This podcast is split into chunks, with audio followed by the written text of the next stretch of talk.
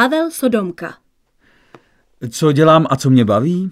Baví mě dělat věci, které ostatní lidi nedělají a které jsou na pomezí společenského a technologického rozvoje.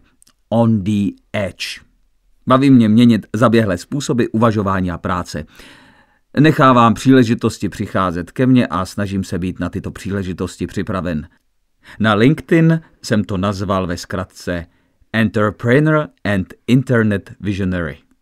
Jsem spoluvlastníkem a nebo zakladatelem různých startupů, menších či větších společností, ale prošel jsem si v minulosti i korporátním prostředím. Například jsem byl zodpovědný za marketing Microsoftu. Na co se lidi, kteří se ucházejí o místo ve tvém týmu, musí připravit? Co je typické pro tvoje firmy, zejména technologické startupy či další? Jak fungujete?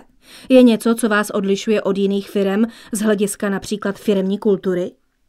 Rád dělám s inovativními lidmi, kteří přicházejí sami s nápady, nemusím je vodit za ruce.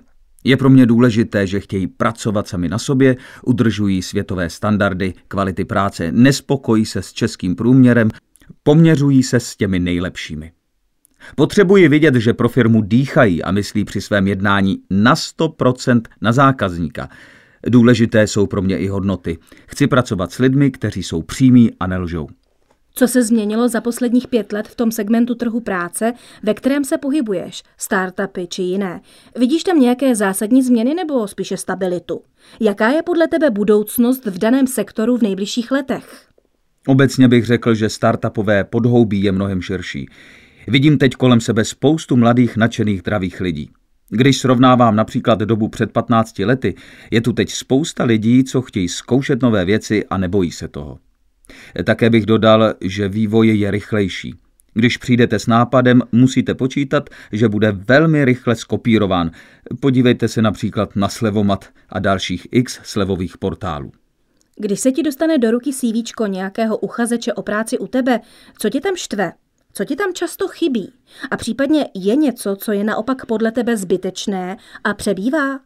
Začnu obecně. Blbé jsou rozhodně. Překlepy, kodrlinky, tři stránky a CV s blbou fotkou. Nesedí mi, když lidi píšou, čeho dosáhli. Nejsem na to zvyklý, často mi přijde, že je to psané chvástavě. To pro mě může být sekundární znak, že ten člověk pak pro mě může být drahý. Odradí mě například, když někdo napíše konkrétně, že ve čtvrtém kvartálu navýšil obchod o 30%.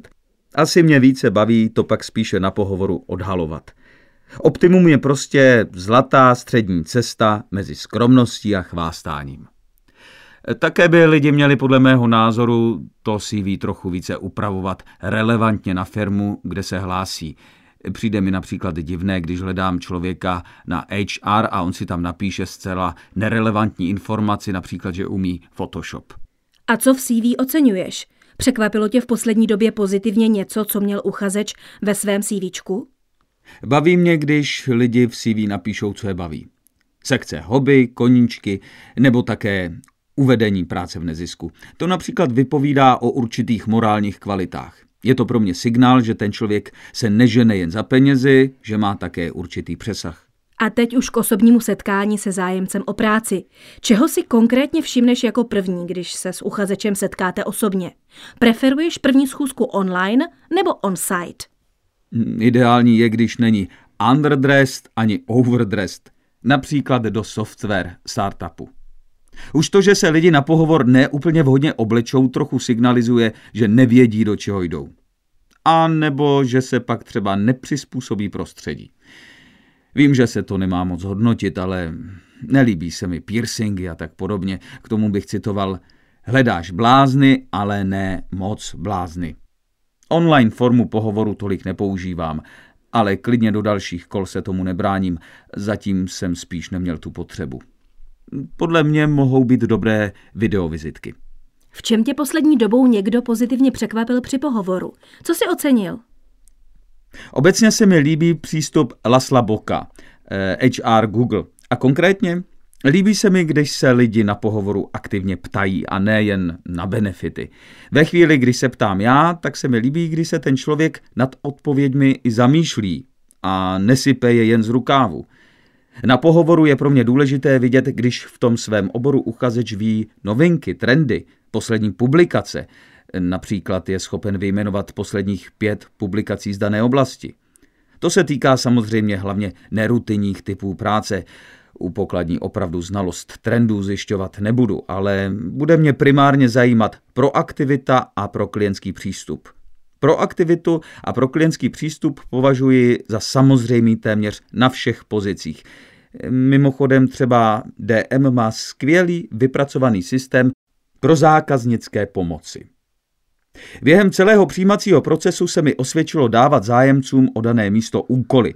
Například u marketáka chci, aby napsal tiskovou zprávu. Za kvalitní výstupy obecně považuji, když mají určitý přesah, nějaký vtip a má to hezkou formu. A na závěr, líbí se mi, když mi lidi za pohovor poděkují. A co ti na osobních pohovorech nejčastěji štve? Co jsou chyby, které se stále opakují?